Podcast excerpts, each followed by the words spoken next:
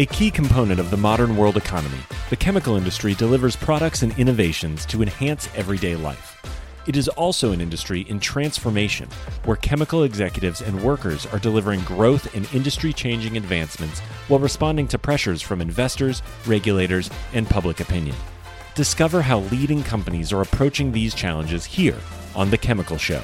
Join Victoria Meyer, president of Progressio Global and host of The Chemical Show, as she speaks with executives across the industry and learns how they are leading their companies to grow, transform, and push industry boundaries on all frontiers.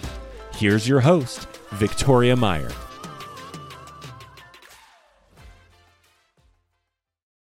Hi, I'm Victoria Meyer, host of The Chemical Show. This week, I am speaking with Megan Gluth Bohan. Meg is the owner and CEO of TR International, which is a US based chemical distributor headquartered in Seattle, Washington. Meg is an energetic and creative leader, and one that actually has a pretty unique story and background as it relates to the chemical distribution business, right? So, Meg is an attorney by training. She brings that attorney background and her Midwestern values and, and mindset to um, chemical distribution. So, we're going to be talking about that and other things. And I hope you all enjoy this episode. So, Meg, welcome to the Chemical Show. Thank you. I'm glad to be here. Yeah, I'm delighted to have you. So, Meg, let's just keep it simple. Tell us a little bit about TRI. Great. TRI is a company that was founded in 1994 by my former business partner after he left the United States Military Academy at West Point and professional rugby circuit. And since that time, we've obviously evolved and grown from a company that was started like most new enterprises in the United States in someone's home, to a company now that uh, does a considerable amount of work across all states in the United States and has a pretty large footprint frankly, across several different industries. We are headquartered out of Seattle, but we have sales offices all over the United States, and we represent um, products predominantly from overseas. We represent major product lines from South Korea and from Europe. And our goal is really to provide American manufacturers and American industry with a secondary or tertiary source of supply. The idea being to have supply chain and manufacturing continuity. Cool. Awesome. Well, we will get to some of that because I think that's all really relevant in the world that we're in today. Yes. So tell us about how you got started in this, though. So it's not often that we see women owning distribution companies. That's one thing. And it's not often that we see attorneys who are heading up chemical businesses. So, how did you venture forth into this wonderful world of chemicals and chemical distribution? I joke that I might be the only attorney in this industry that anyone likes. Um, and I don't, I don't know if that's um, earned on either side, but yeah, it's a very interesting story. In 2011, I believe it was, I was relocating to Seattle and I called a friend of mine that I went to law school with. And I said, Do you know anyone that practices law in Seattle? I'd like to just get a feel for the legal market. I had been practicing in both Minnesota and Oregon prior to moving to Seattle. And he said, I don't, but I know a guy who probably does. You should go meet him. He runs a chemical distribution company at that time i had no idea what chemical distribution was. And it's i still say to this day it's a hidden industry. I, I, think we maybe should do better to explain how how vibrant and amazing this industry is. But the point is i met him and his name was tony ridnell founder of tr international TRI. And he and I struck up, we're like the odd couple. I mean, even to this day, we're no longer in business together, but we really do have sort of this yin and yang to us. And by the time I left the meeting with him, which I thought was going to be to get some referrals and just sort of the lay of the land for who's who in Seattle, he had offered me a job a couple days later to be the company's first general counsel. Neither he nor I knew what I would do and whether this was needed. But we did know that it was a highly regulated industry and one that also favors a lot of contracts and just what I would call compliance oversight. Um, and things really took off, I think, faster than than either of us thought it would. And I really grew to love this business. I'm challenged by it. I like it. I, I think every day is, I'm always excited to come to work with very rare exception. And I think that my excitement for that and the, the skills that I have as an attorney sort of led me to to be useful in several different leadership roles. And then, sort of, it came to this point where I was the CEO of the company, and he and I began to discuss what his succession plan was. So, first, I acquired 55%. And I think he and I thought we'd see how that went, and it went marvelously. I then, a year later, acquired the full 100%. And he is at this very moment uh, enjoying a much coveted retirement sitting on his deck looking out at Lake Washington, which he just so richly deserves. Neat. That's neat. So it's interesting. You know, you, it sounds like it was a bit of a leap of faith on both of your parts. So, I mean, would you, do you consider yourself a risk taker? I mean, is that part of your DNA and profile? If you asked me to describe myself that way, I would not. But the truth is, I lean very heavily on my gut and intuition.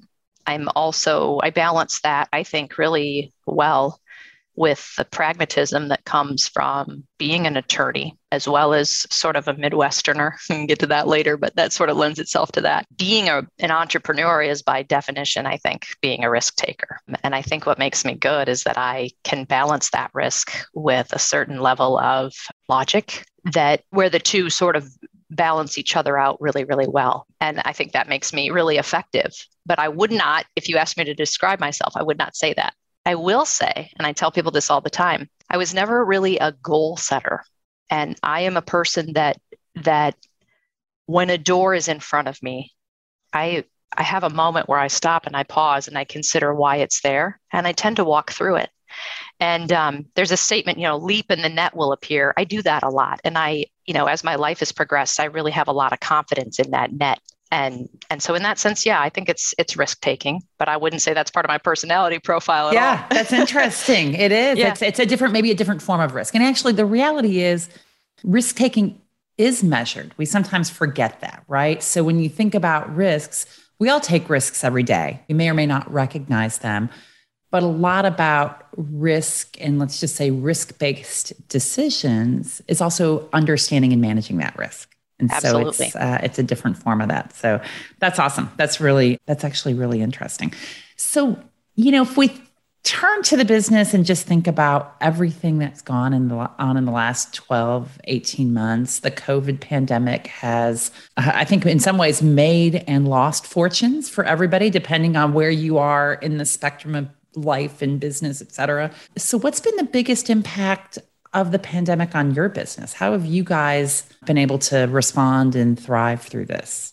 Well, number one, people first, always. The first thing we did was to focus on what we needed to do to take care of our people. And I think when the pandemic started, that was um, more difficult than we remember. You know, we, we have the benefit of time now, and, and we don't remember. You, you go back to the beginning, should we wear masks? We were all in the same room just days ago, and now we're not coming back to the office. What impact does this have on people emotionally and, and all of that so we we set ourselves up to you know sort of be committed to taking care of the team first and foremost. But a lot of people, when they say in business, people first, they forget that it's not just your people, it's the people who rely on you. And we noticed right away that we were going to have a lot of people that rely on us to provide goods and services that we needed to figure out how we were going to take care of them. We have always had certain chemistries as part of our our sales portfolio that are used in hand sanitizer and cleaning supplies, all of that, food and pharmaceuticals. And what happened for us is that almost overnight, those product lines, which before were on sort of this cadence of you know predictability skyrocketed. And the good thing about tri is that we have been a company that for our nearly 30 years has always had logistics experience moving product around the globe. So we were able to be very very effective in that and just continue to do what we do well and do better. But i I would be lying if I didn't say I worried. You know what I mean? Mm, Even absolutely. when things were good. The last 18 to 24 months has been a, a level of uncertainty. I think most of us in this industry have never I don't even know how to forecast, you know, and how to move from one month to the next. So it was stressful, but also really rewarding too. Awesome. Awesome. And so where do you see things now? I mean, I think it's, you know, if I look at the first half of the year and, and it's, uh, and again, it's been uh, different based on different segments and stuff. So the first half of 2020, you know, there was a lot of downturn. There were certain markets, you know, hand sanitizing, cleaning, uh, biocides disinfectants that were rock, you know, skyrocketing. Second half of 2020 seemed to be doing well. First half of 2021, depending on where you are in the market, unexpectedly well, unexpected, you know, outages. If I think about things that happened, for instance, in the US Gulf Coast with the freeze, that certainly had a big knock-on effect across a variety of industries. But you know, how is maybe first half of 2021 going, and what are you seeing ahead for the second half of 21? For us, the first half of 2021, I, am a big count your blessings kind of lady. I have a daily gratitude practice. And so, what I've said about 2021 is that I'm just elated that we're here and we're doing well and we've made it through. But we do, we have certain product segments and certain industry segments that are just thriving. And we are most of our inventory is sold before it ever reaches the the shore which is atypical i mean it used to be that we are a stocking an import based stocking distributor so it used to be that we had a, a pretty healthy inventory reserve from which to offer and that is different and so it's a good problem to have, but it's still a problem. And I think we're not the only people that feel that way. I think across the entire industry, we're seeing people where the demand is there. And in, in an ordinary supply cycle, you'd be so excited to see this level of business. But the, the tricky part is making sure that you actually have something there to sell. Long-standing relationships, both on the supply side and on the logistics side. And we have a lot of collective experience in our company to sort of handle that. But I couldn't forecast necessarily going forward. I, I like everyone else, I'm sure that you've talked to, I am wondering what the future brings in terms of some of the prices, particularly of commodities. And I have a hard time understanding what the actual supply picture is at a at a root level. And so it's a little bit harder to predict. And so I have taken special care just as a it's a personal thing. I'm not trying to make life decisions on this moment and, and long-term decisions on this moment. Yeah, I think that's wise. I've actually been talking to a number of people recently about this very thing, right? That business is strong, but but what's underneath it? Is it built on a foundation of salts? Is it built on a foundation of rock? What's it built on? And there's a lot of uncertainty with that. And you know, and there's there's ways to maybe manage it um, and it's you know risk based and it's maybe scenario based right? So really thinking about what what is the what are those future scenarios and how are you going to respond? But it's yeah we're living in a period of uncertainty. You know i even look even at the stock market. I'm like what the heck? I mean like i don't really trust it. I'm like i'm delighted when I look at my stock portfolio. yeah, but I don't yeah. really trust it. You know, like yeah. Hmm, yeah. when do I move everything to cash or, you know, right. You know, some counter cyclical stuff. It's it's uh I think we're living in a world of higher uncertainty. So great results, but great uncertainty. Absolutely. Absolutely.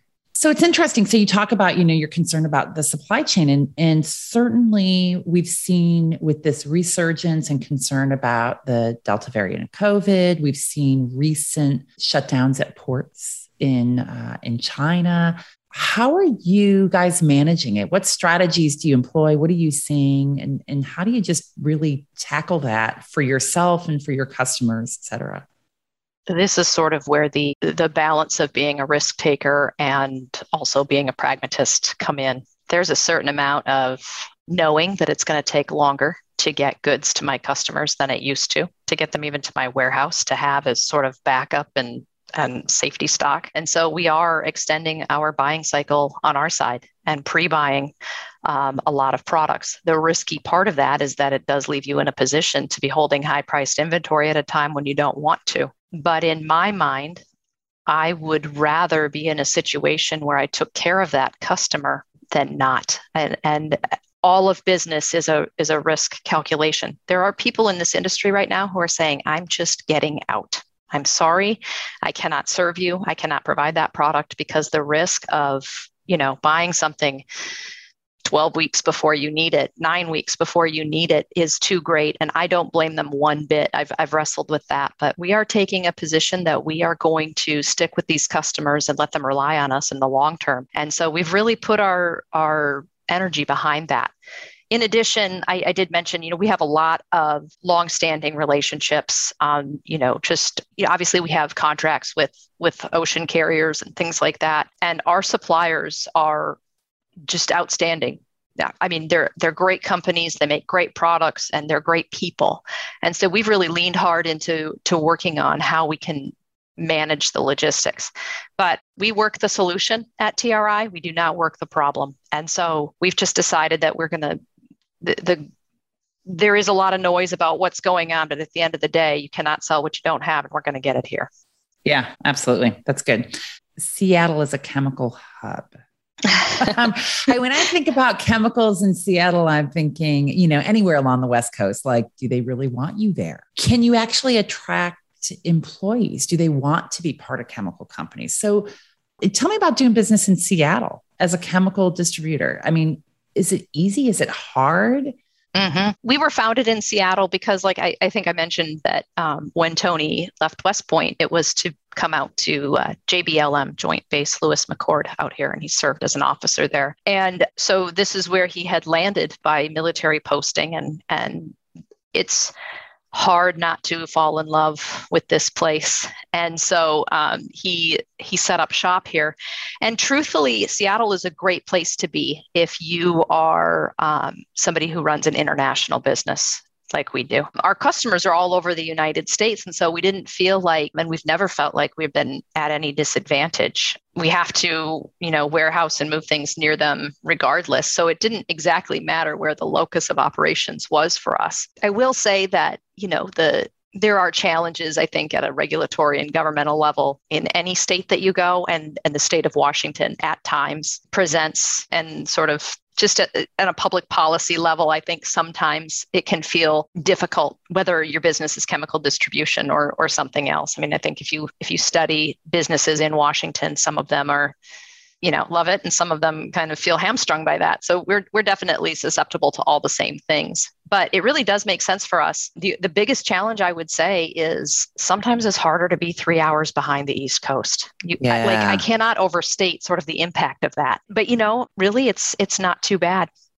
Yeah, I mean, I think that's that's good, and I think you know the whole time zone challenge. I mean, heck, I've worked global businesses my whole career, you know. So at some point you just get used to saying, oh, yeah, I'm taking a 6 a.m. phone call or I'm taking a phone call at 10 p.m. And you just kind of live with it. And I, you know, on the flip side, when I, you know, when I'm working in Europe and I'm just waiting for the US to wake up, could you guys wake up? I've got a phone call. I've got a question, you know, but you figure out how to work around it. And same thing with the whole East Coast West Coast dynamic. And then of course, as you point out, if you're uh, if you're working as an international company and a lot of your suppliers coming from Asia and stuff, there's probably benefits. Um, and it's also kind of nice to be unique, I guess, sometimes in your it is. space. It is. Yeah. Absolutely. Awesome. So, you know, one of the things I've been talking with folks about a lot is just some of these key trends that we certainly see going on in the chemical industry. So, sustainability and circularity is accelerating, right? So the focus on that is absolutely accelerating. Digitization, people are making leapfrog movements in that space. How are you guys approaching either one of those? Are, are they important to you and your customers and your business, or are they kind of secondary? They're important. I think that I don't have a criticism of the industry here, but I do think we could do a better job of sort of explaining that in a lot of ways, the chemical industry is at the forefront of sustainability and has been for a lot longer than anybody was talking about it. And so now it has become a hot topic, but I'm not necessarily sure that it's new for us. I think if you know any chemical distributors or chemical manufacturers, some of the waste removal, treatment, reduction, recycling, the amount of materials in this industry that are sold as a as a byproduct or off spec or or just not sent to any sort of waste and are, are again turned back into sort of the the chain of commerce in this country. It's amazing. And I think, and we do that with statistically low incidence. I, I say yes. statistically because I don't mean to diminish when something happens, but I think people fail to understand like that that is that's the numerator you're seeing. There is a denominator of things that are going right. And so we maybe don't talk enough about the denominator. So we've always participated in, um, we, we are certified by the NACD's responsible distribution program, we take great care to ensure that our products move and are delivered in a way that honors all uh, environmental efforts and sustainability efforts in, uh, that are put forth by the government, and frankly, which exceed that which the you know pertinent agencies suggest. We take that seriously. I always want to remind people that chemistry travels in the communities that we live in too. So I never forget that it matters what we do with our products and it matters if people's, you know, water and all of that are are treated right. I will also say that when it comes to digitization and things like that, I think this industry, like any other, can be improved by some of the technology that's coming about, making certain parts of our jobs easier. I think it's great to be able to have access to needed information about products. I think it makes it easier for customers if they can, you know, speed up their ordering pattern. I do also think that this is one of those industries where, at the end of the day, two people getting on a phone together or being in a room together is a little bit required. And so I don't know how that dance will end up, but uh, you know, I just look at our experience. Most of our chemicals are sold to people uh, who are chemists, and then a purchasing agent, you know, accelerates that process. But um, but at the end of the day, this is chemistry, and the and the reaction has to work. Yeah, that's. A, I think it's a great point. And I think it's. I don't think we'll ever really get away from the fact that because many of these products have to, you know, they have a lot of safety and handling requirements, they need to be effective in use.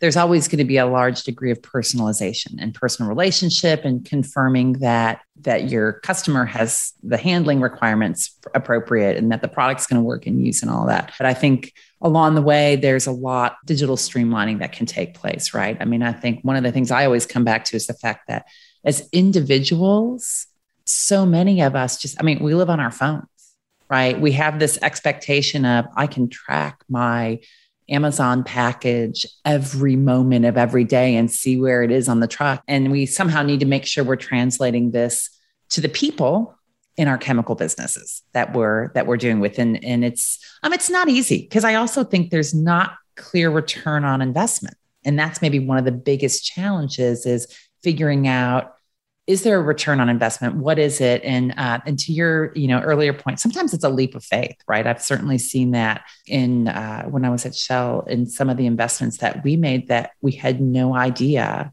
what they were actually going to do three years down the road. You're like oh well we're able to do a b and c because we made this investment that we couldn't figure out exactly whether it was a good investment or not. Um, but it was the right digital investment. So it's um yeah it's it's a hard it's i think this is a, a moving target for all of us. The other thing you know i'm going to come back around to sustainability and, and i think you're right in also in the sense that the chemical industry needs to own the narrative a whole lot better right? So we've been sustainable for a long time. Um, so many of the value added products came from a ref- offstream right? So there's circularity as it relates to refineries and chemical plants, et cetera. And so we don't, we haven't owned the narrative very well. We haven't explained it very well. We just kind of say, well, this is what we do and, and have, there's a certain amount of expectation.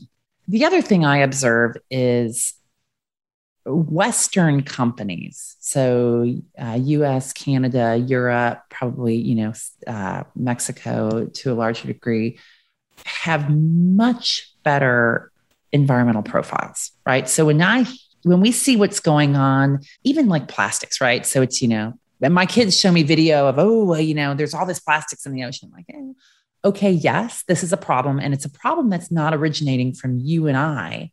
It's a problem that's originating in China or India or elsewhere. And how do you reconcile this? Obviously, you've said that a lot of your supply comes from overseas, which, and it's coming from Asia, which maybe has some different standards. How do you reconcile this for yourself, for your customers, or with your suppliers? First of all, there I think it's important to note that even within, you know, any global company, you know, in the US, there are chemical manufacturers that are at the top line and you want to do business with them. And there are some that aren't doing it right. And I think that's here and that's everywhere the companies that we do business with overseas are in many ways setting the pace for us to follow in terms of their sustainability efforts and their you know sort of commitment to the environment and um, sort of being at the forefront of some of that technology. We work with some companies that are just highly reputable and hold themselves to high standards. And I think many of them uh, in a in a strange way, many of them have seen this coming maybe before we did. I think in some places, if you are not necessarily a highly regulated industry, but you sense that that could come, many of them have made those advancements in technology and done it before they were required to. So I do think that everybody will go to the standard that we hold them to. Do you know what I mean? And in the US, if, if you are a responsible buyer, and at the end of the day, I, I am in some sense, I want to know that I'm doing business with companies overseas that get it and that are doing that. And so we ask those questions and we put those things in front of them. I have customers that want to know what, tell me about the supply chain of the products that you've provided, not just for you, Meg, but for your supplier. And so I think that what has happened over time is that because the customers are asking, because we're asking, because we're responsible distributors, they've gotten there in a lot of ways first. They all kind of start elevating. Yeah. yeah, absolutely. If they weren't beforehand. So I think there's a lot of great companies overseas that are seeing that. And I think that it's great because they're going to be the thought leaders for their entire continent for how to improve and, and how to clean that up. I'm really excited to see what happens. Awesome. That's helpful. So let's, um, I'm going to turn this a little bit just back to you. Tell me, you know, I think one of the things people are always interested in is just kind of, you know, your leadership. What's your leadership style or your mantra when you think about, you know, running your, your company? That'd probably be a question for the people who work for me.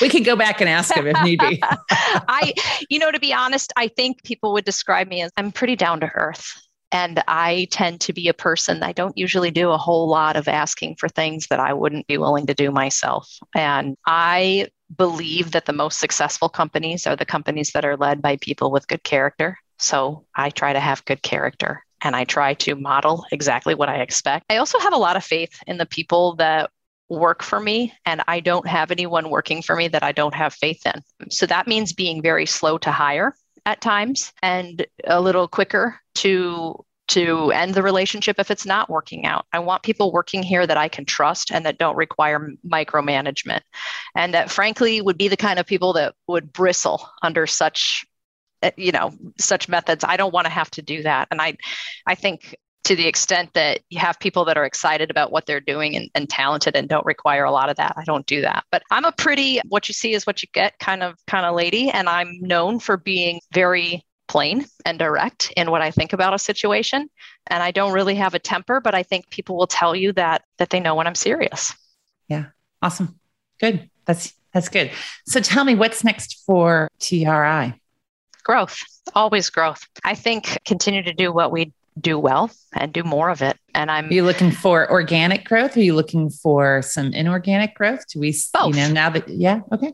Both. Yeah. I think we would be open to and, and would explore um, all kinds of growth. I am a person that um, likes the next challenge. I am always excited about what we can build. And I like building things. I like building businesses. I liked that part of my law career, helping people start and build their businesses and figure out their way out of uh, tricky situations. So I can't imagine a situation where I will ever be on coast around here. Um, and so we're just going to keep doing that. I'm open to creative things. And uh, yeah, I think some of it will be organic. And I think there is a place for some inorganic acquisition seeking awesome. kind of moves too. Awesome. Great. Well, I um I'm looking forward to see what happens coming, uh, you. you. know, coming soon, right? Yes. So, Meg, thank you so much. I have really enjoyed speaking with you today, and I know uh, my listeners are going to love hearing from you and hearing your perspectives. Thank you so much. It's been fun. Awesome, and thanks everybody for listening to the Chemical Show. Until next time. We've come to the end of today's podcast. We hope you enjoyed your time with us and want to learn more. Simply visit thechemicalshow.com for additional information and helpful resources. Join us again next time here on The Chemical Show with Victoria Meyer.